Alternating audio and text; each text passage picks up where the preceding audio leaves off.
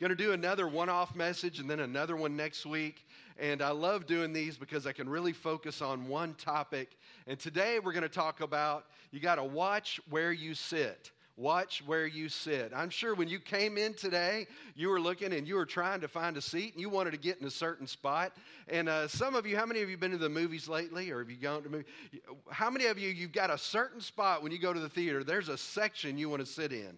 Because if you get too close, what's going to happen? Got to look up like this. You don't want to do that. You, you know, if you've been to movies, there's a certain place you want to be. And sometimes if you walk in, it's full, you may want to walk out because you don't want to go sit in a certain spot. Where we sit sometimes is very, very important. And, and I would say sometimes who we sit by is very important, right? I mean, have you ever walked into a location and saw somebody and got, oh no, I got to go, right? There, there's uh, situations where you see who's there and you don't want to go sit near somebody in particular where we sit matters. It matters a whole lot to us. And some of you are here today and you're sitting at the back of the church because, hey, you got to go eat when it's done and you've got to be the first out. So your location is very strategic. And I understand that. I get it. But, but the reality is, where we sit spiritually matters a lot too. And we're going to talk today about a scripture, and it's one of those that when I read it and studied this week, I had never noticed this one particular thing. And I love reading the word when I do that. I find something I've read maybe a thousand times, a hundred times, but I've never noticed something. And, and you're going to see this this morning. If you got your Bibles, open up to Matthew chapter 28, verses 1 through 6. It's also in your notes, and Miss Becky's got it up on the screen. I'm reading out of the NIV. Now, this, uh, this occurs after Jesus has been crucified and he's been laid in the tomb. Okay, so to give you a little context. After the Sabbath at dawn on the first day of the week, Mary Magdalene and the other Mary went to look at the tomb. There was a violent earthquake, for an angel of the Lord had come down from heaven and going to the tomb, rolled back the stone and sat on it. Everybody say, sat on it. His appearance was like lightning, and his clothes were as white as snow. The guards were so afraid of him that they shook, and they became like dead men. The angel said to the women, Do not be afraid, for I know that you are looking for Jesus, who was crucified. He is not here, he is risen, just as he said. Come and see the place where he lay. And notice that one sentence again. There was a violent earthquake, for an angel of the Lord came and from heaven, going back to the tomb, rolled back the stone, and he sat on it. I never really paid attention to the fact that the angel rolled the stone back and sat on it. I mean, he could have done, Dennis, he could have done about anything. If it would have been me, and I'd have been like, Hear me now, I'm going to move this stone. I'm very muscular, you know. Here's the stone. Been over there flexing or something. No, that's not what the angel did. He rolled the stone away, and God does everything that God does, guys, is for a reason. And when they showed up at that tomb, the angel could have been anywhere else, but he was sitting on top of that stone. That means something. Because when you conquer something in life, when you, when you have a great victory, what do you want to do? You want to celebrate. You want to do something amazing. And in this situation, we see this angel, he's rolled the stone back, and now he's sitting on top of this stone. Very, very important. Why is it? Because where we sit matter. We've studied Elijah a couple of different times, and I'm just going to hit on him for just a second. But if you remember the story of Elijah, he done, he's done a lot of amazing things. But in one particular situation, he had a battle with the, the prophets of Baal, and uh, he had called down fire from heaven, and the prophets of Baal were destroyed. Jezebel, the queen, heard about it, was very upset, sent him a text message that said, I'm coming to get you. And he's just accomplished this great victory, but then what does he do? He runs. He runs away. And I want you to see exactly what happens here because there's a point. Look at 1 Kings 19, verses 3 through 4. Elijah was afraid because of the message from um, Jezebel. Did I say Bathsheba earlier? I said Jezebel. Thank you. Jezebel. Anyway, he got the message from her. Elijah was afraid and he ran for his life. When he came to Beersheba in Judah, he left his servant there. And while he himself went a day's journey into the wilderness, he came to a broom bush and he sat down under it and he prayed that he might die. Now, it's very significant that he sat underneath a broom bush because there's some features of this bush that uh, mean something. And the first thing you need to understand about broom bushes is that they grow in a very dry place. You wouldn't find a broom bush in your garden at home. You wouldn't plant one of these things on purpose. They grow in places that it's dry, it's not a fun place to be, there's not much growing out there, and yet in this environment, this bush will grow. The other thing about a broom bush that's very significant is that it produces bitter fruit. The root down inside of this bush is very, very bitter. And sometimes, if people were starving half to death and there were no other options, nothing else to eat, you could pull that up and boil it, but it was very, very bitter tasting. It wasn't something that you wanted to eat. And the final thing about a broom bush is they would be harvested at times and they would be cut up and they would use some of the, the fronds from it, some of the different parts of it, to bind people. It was strong. And so they would use it as a way of bondage for people. So here we have Elijah running for his life. He goes, and the only shade around is this bush that won't really grow much of anywhere else in a dry place, but it's also a bitter root and it's used for bondage. And that's exactly significant of where Elijah's life is. He's at a place where he's running, he's at a place where he doesn't need to be, and now bitterness has come up in his life. And I want you to know something about bitterness. And one of the reasons that I talk about it on a fairly frequent basis is that when bitterness gets down inside of us, it destroys our lives. If you've ever been around someone that has, is bitter, is a bitter person, it doesn't just impact them. The Bible tells us that bitterness, if it's left untended, bitterness will grow up in our life. A seed of bitterness will grow up in our life. And here's what it does it defiles many. It defiles many. When someone has a bad attitude, it doesn't just impact them, it impacts everyone around them. When someone has bitterness in their life, it doesn't just impact them, it impacts everyone they come in contact with. And the scripture tells us when you find that root of bitterness, you need to pull it up. And yet we see Elijah, because he's disobeyed God, he's taken off running for his life out of fear. He's allowed bitterness to come into his life. The final thing that I see here is that he was bound to it his bitterness, his fear had now bound him. And a lot of us get bound by fear in our lives.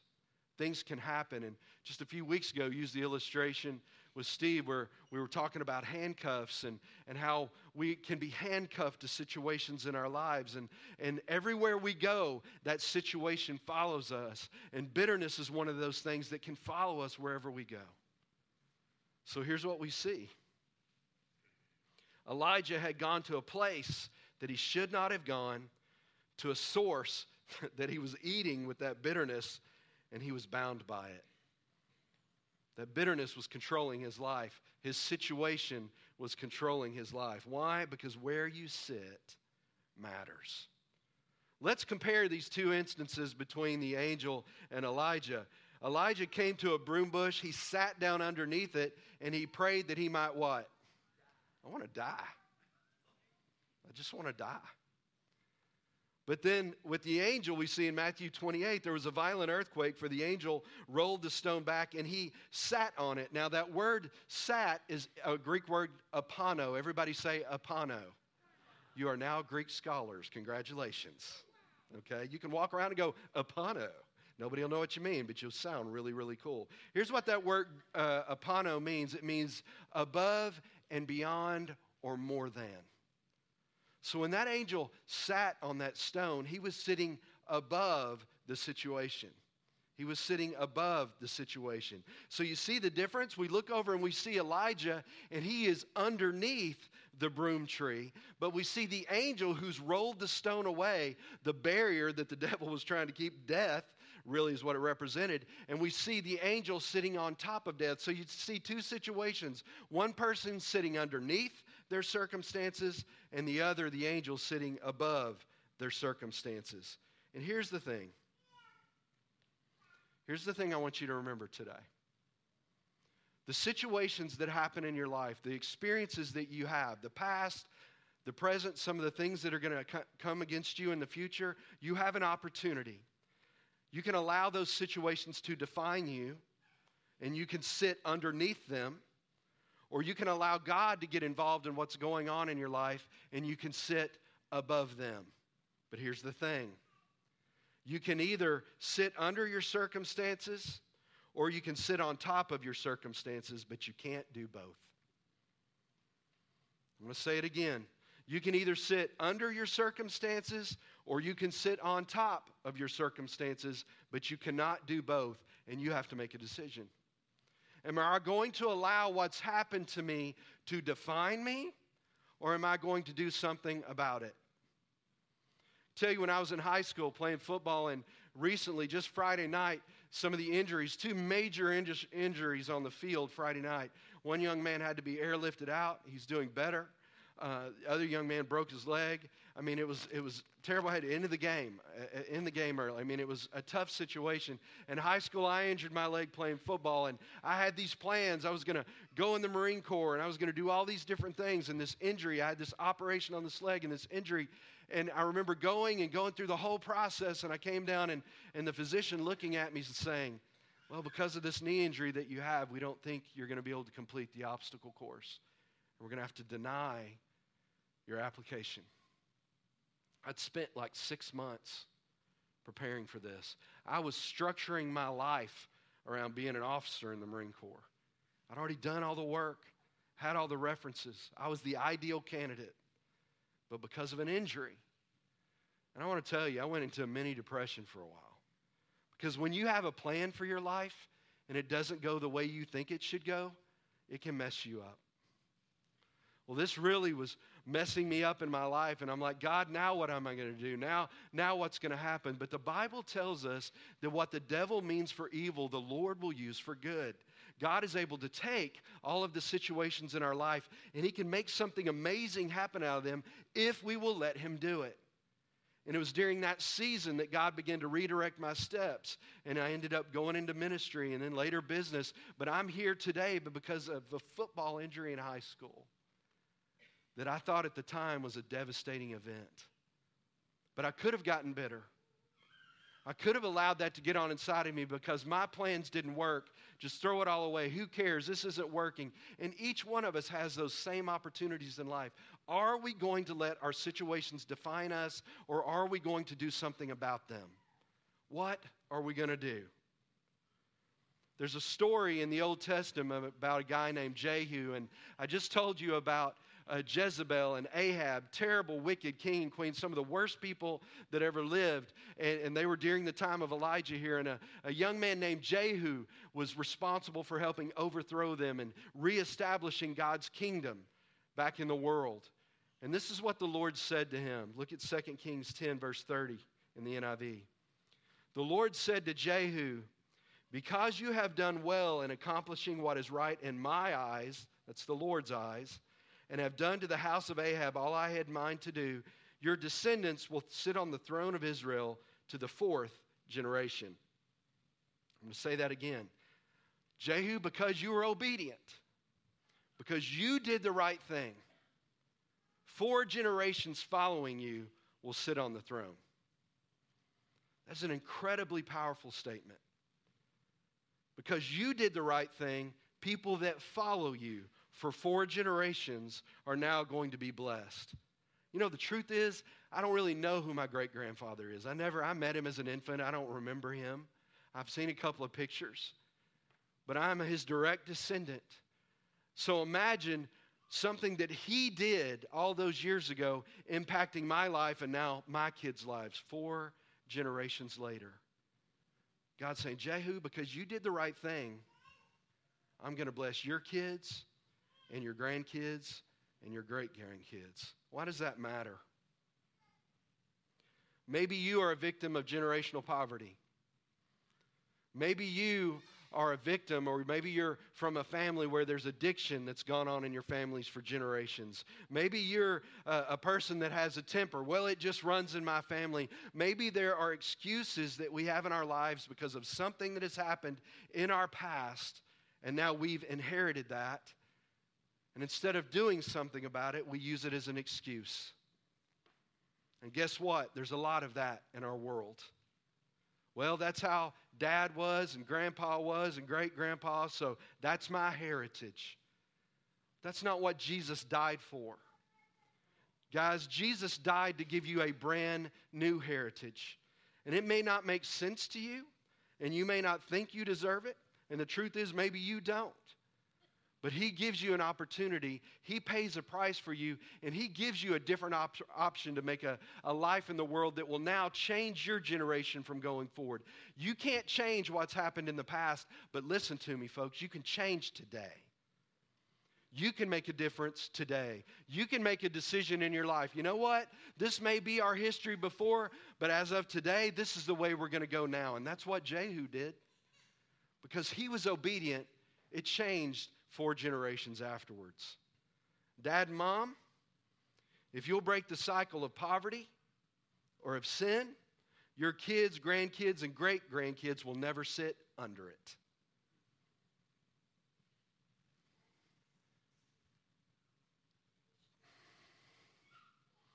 You have to get the place in your life where you're willing to stand up and stop looking back and look forward and say, As for me and my house, we're going to serve the Lord. What's gone past? Maybe that was the past. Maybe my family has a bad name.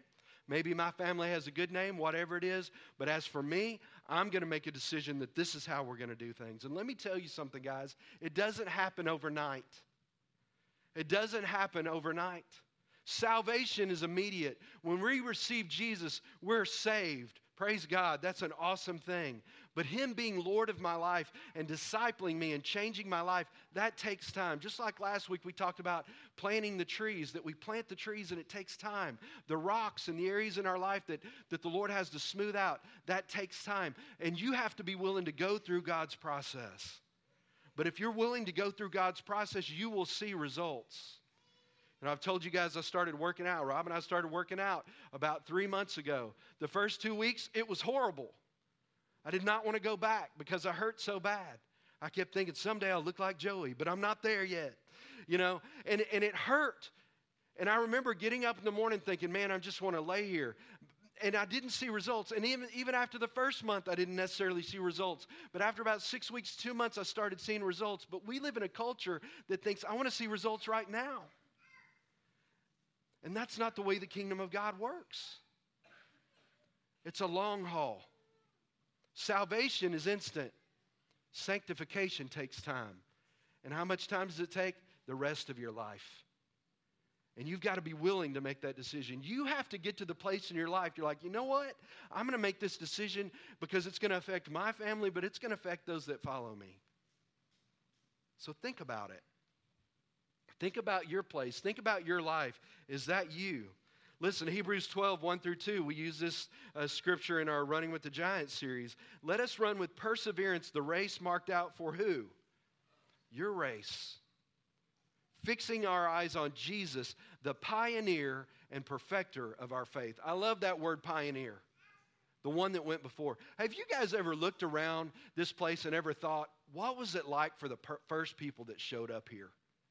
Can you imagine what it must have been like when they showed up and somebody said, Hey, let's go over here and let's let's build a pasture. Let's build a house. They didn't call somebody to come do it. They were out there moving those trees moving those rocks building bridges doing all this hard work. They're the pioneers and now we get the benefit of them going before us and paving the way. The bible tells us that jesus is our pioneer. He went first and He made our way straight. And so we look to Him as the author and the perfecter of our faith. And listen to what Jesus did. Check this. This is amazing to me. For the joy that was set before him, Jesus endured the cross. He scorned its shame, and he sat down at the right hand of the throne of God. For the joy that was set before him. Patty, here's what that joy is you. You. Jesus endured the cross for you. You say, Well, I'm not perfect. No, you're not. But He endured the cross so that you could change your life, that you could change the generations that would follow after you. He endured the cross. And here's my question for you today, and I know I'm preaching strong. What are you going to do about it? Are you just going to come to church? Or are you actually going to allow this word to penetrate you and say, you know what? I don't like the way things are going. Maybe I need to do something about it because Jesus has already endured everything and he's already paved the way. But you've got to follow in that path. You've got to make that decision to do something. Nobody's going to get up and go to the gym for me. And nobody can get up and do your faith for you. You have to do that. But He will empower you if you'll cooperate with Him. How many of you want to have a good life? Can I see everybody's hands? Good, good. Put your hands down. How many of you want to have a terrible, jacked up, no good life? Good. So we're all on the same page here, right? We're all on the same page. We all want God to bless us, but we have to participate in that. Amen? Turn to your neighbor and say, He could be talking to you. Go ahead. That's right. That's right. So let's talk about what these seats look like, where we sit, what that really looks like. A few months ago, I had the opportunity to sit in a meeting with the founder of the most successful hotel chain in the world. It's the highest end hotel chain in the world. He came and spoke to a group of about 30 of us. And he made some very interesting comments, but I really remembered this one. He said, One of the things that our hotel does that most hotels could only wish they could do, he said, is we have a higher degree of customer service than anybody else. He said, When one of the people that's going to stay at our hotel pulls into the front, when the door is open to the car, they are greeted by name by the gentleman or the lady that's opening the door of the car. When they walk inside, our staff greets them by name. When they walk up to the counter to check into their room, we ask them how they're doing. Are they ready for their business meeting they're in town for? You know, they, they go above and beyond. He said, What we do is we want these people to know that we know them and we're there to serve them and we have a place for them here. They are welcome in this place. It really struck me. And the reason said it really struck me is because that correlates with what Jesus says about me and you about where we sit. Look at John chapter 14, verses 1 through 3. Here's what Jesus said to his disciples. He was getting ready to go back to heaven. Here's what he said Let not your hearts be troubled. Believe in God and believe also in me. In my Father's house are many rooms. If it were not so, would I have told you that I go to prepare a place for you? And if I go and prepare a place for you, I will come again and I will take you to myself, that where I am, you may be also. Have you ever gone to a game, maybe a football game Friday night, maybe you've gone to a restaurant and you're running behind, some other people are ahead of you, and you would call them and said, Hey, do me a favor, save me a seat. Save me a seat. That's what Jesus is telling the disciples. I'm going ahead of you. I'm saving you a seat. I've got a seat for you. But I'm going to come back and you're going to get your seat. You think that's that's pretty cool, but I'm going to show you two scriptures that even get more specific. Ephesians chapter 2 verse 6 says this, "And God raised us up with Christ Jesus and seated us with him in the heavenly realms in Christ." Revelation 3:21, this is Jesus talking. He says this, "To the one who is victorious, I will give the right to sit with me. To the one who is what? Epano. The one who sits on top. Like that angel that sits on top of those situations. The one who is victorious. I'll give the right to sit with me. Come on up, Wes. Here's what I love about this Jesus says, I got a seat for you. Joey, I got a seat for you. Here's what's cool about that it's your seat, nobody else's seat. It's your seat. I love to walk in and walked in some of our restaurants in town, and, and maybe I'm late, which, hallelujah, I normally am. And, and I walk over and I look over and it's full, and somebody will wave at me go, Pastor, we saved you a seat. Nobody else is going to sit in your spot. This is your seat. Can I tell you something? Jesus knows your name. You are not part of this mass of humanity. The Bible says you're a masterpiece. You're a masterpiece. There are no mistakes. There are no mistakes. They're only masterpieces. Wes is going to sing a song. As he's singing, I want you to stay in an attitude of prayer. I want you to listen to these words. And then I'm going to come back and close us out this morning.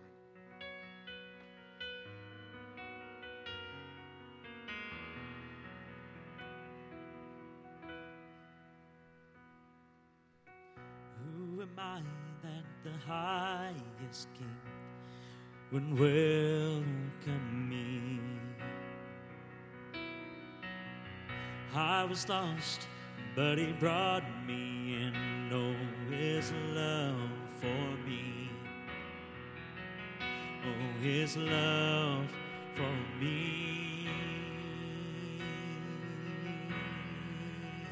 Who the Son sets free, oh, is free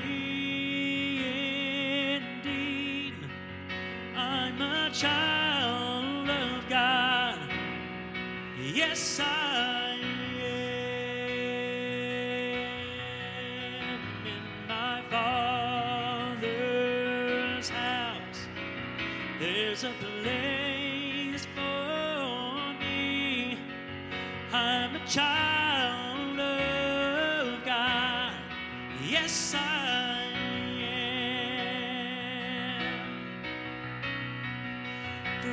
at last, He has ransomed me. Oh, His grace runs deep. While I was a slave to sin, Jesus died for me. Oh, He died for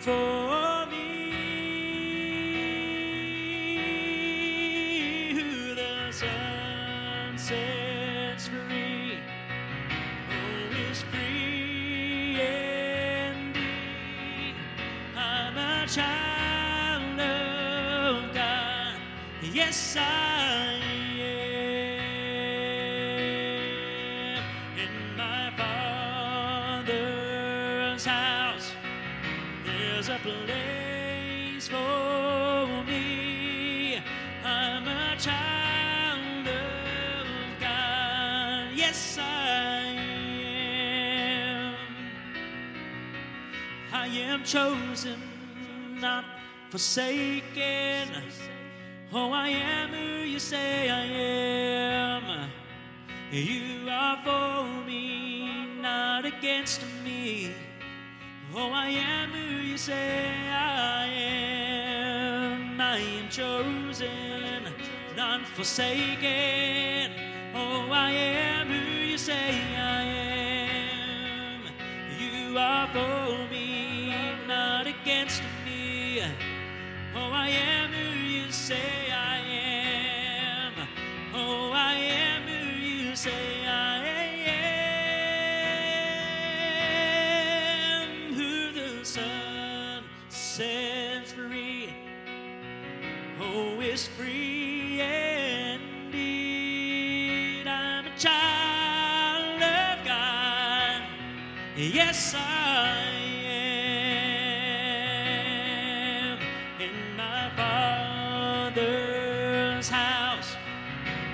a place for me. I'm a child of God. Yes, I am in my Father's house. There's a place for me. I'm a child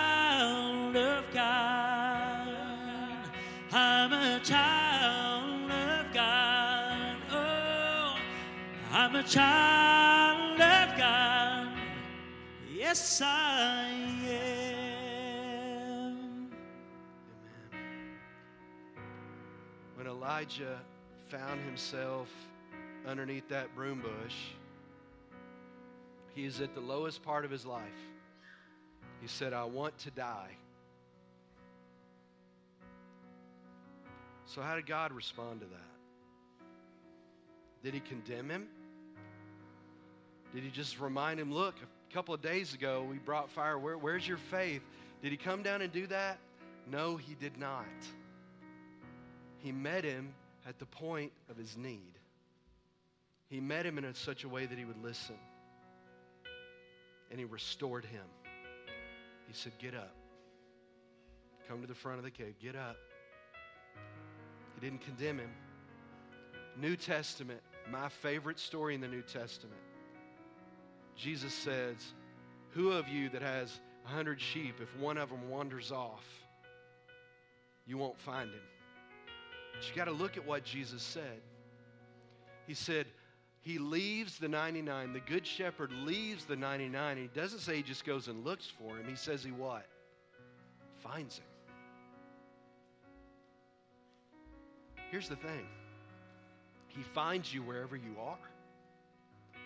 Wherever you are. In the, under a broom bush, in a gutter, in your heart just broken, wherever you are, He comes to where you are. And Jesus said, said He doesn't condemn the sheep, He doesn't tell the sheep you're dumb. He picks the sheep up, puts him on his shoulders, and brings him back. That's our Jesus. That's our Jesus. If you're here today and maybe you're thinking, you don't know what I've done, I don't deserve that kind of love, I don't deserve that kind of restoration, I don't deserve that kind of hope. Can I tell you something? It's not about you, it's about Him and what He did for you.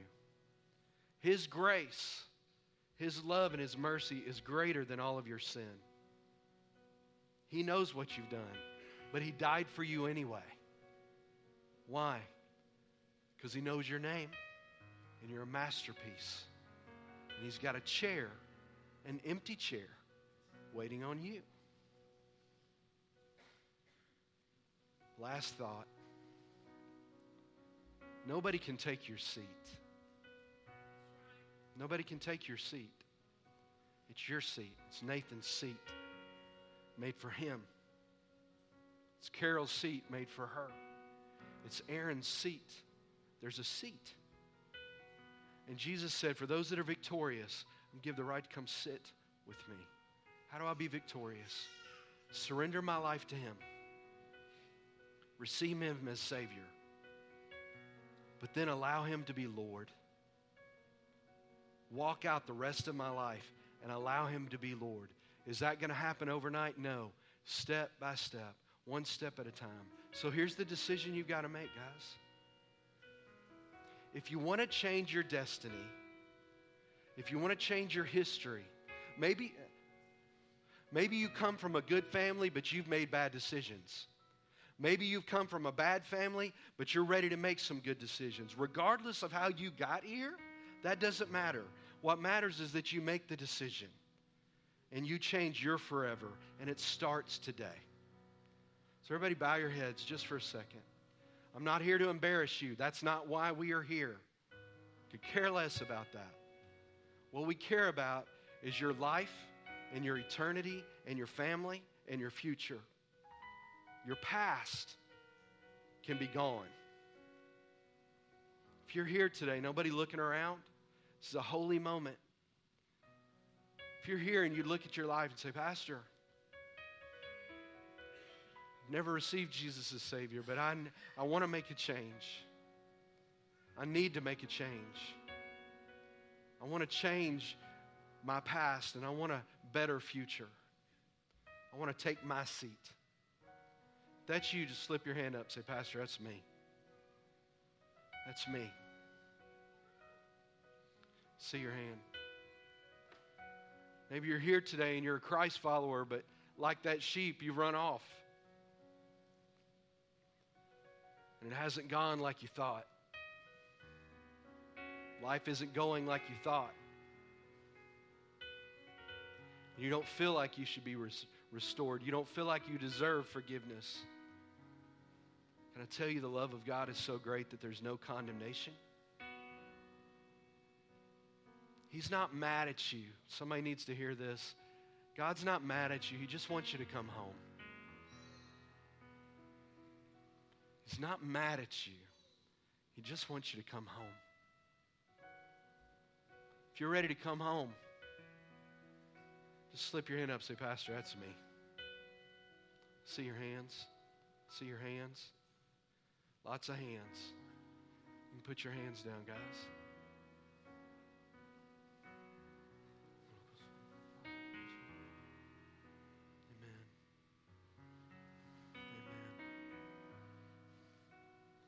Folks, lots of hands up this morning. That's what I want us to do. Everybody, take a moment. Everybody, place your hand over your heart. Just let's all do this together.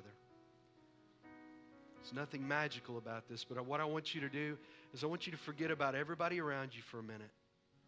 It's a holy moment. And we're just going to pray. Okay? And just repeat after me and let's all pray this together. Say, Lord Jesus, you know me. You know my life. You know the decisions I've made. You know what's happened to me.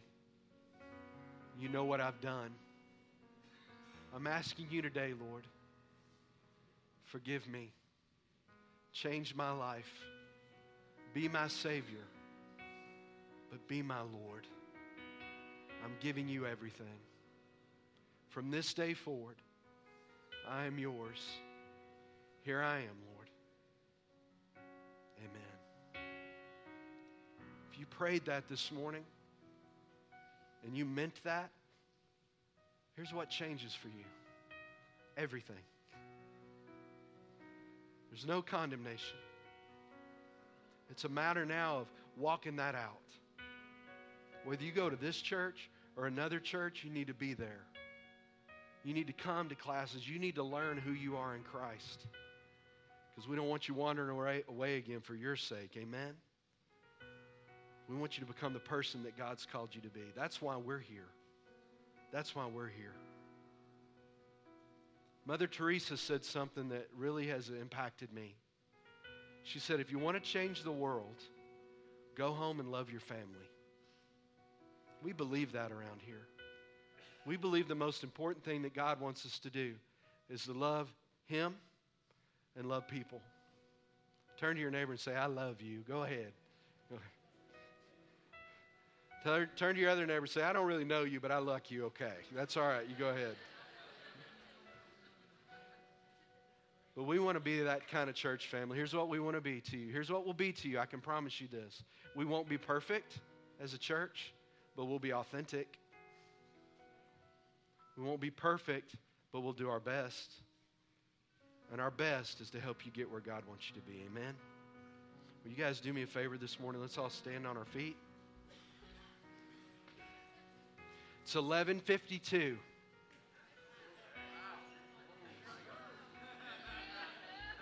If you came today and you didn't believe God still does miracles, you just saw one, okay? we love you guys.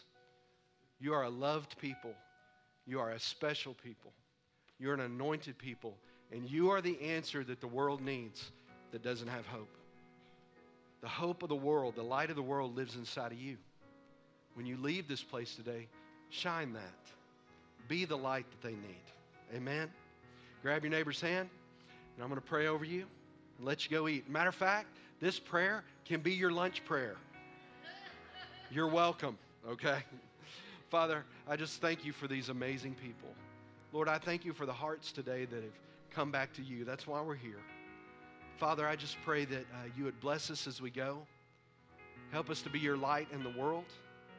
Lord, let your love just flow out of us to our families, to our friends, to our classmates, to those we work with, to our community. Change our community, Lord, by changing us. Help us to really be your hands and feet. Father, for those that are going out to eat today, I pray you bless their meal and their fellowship.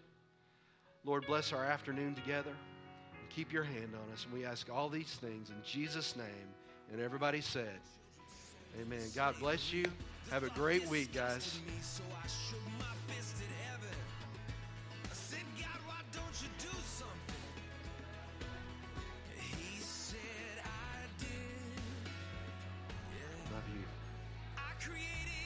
Nobody I want to serve with more than you.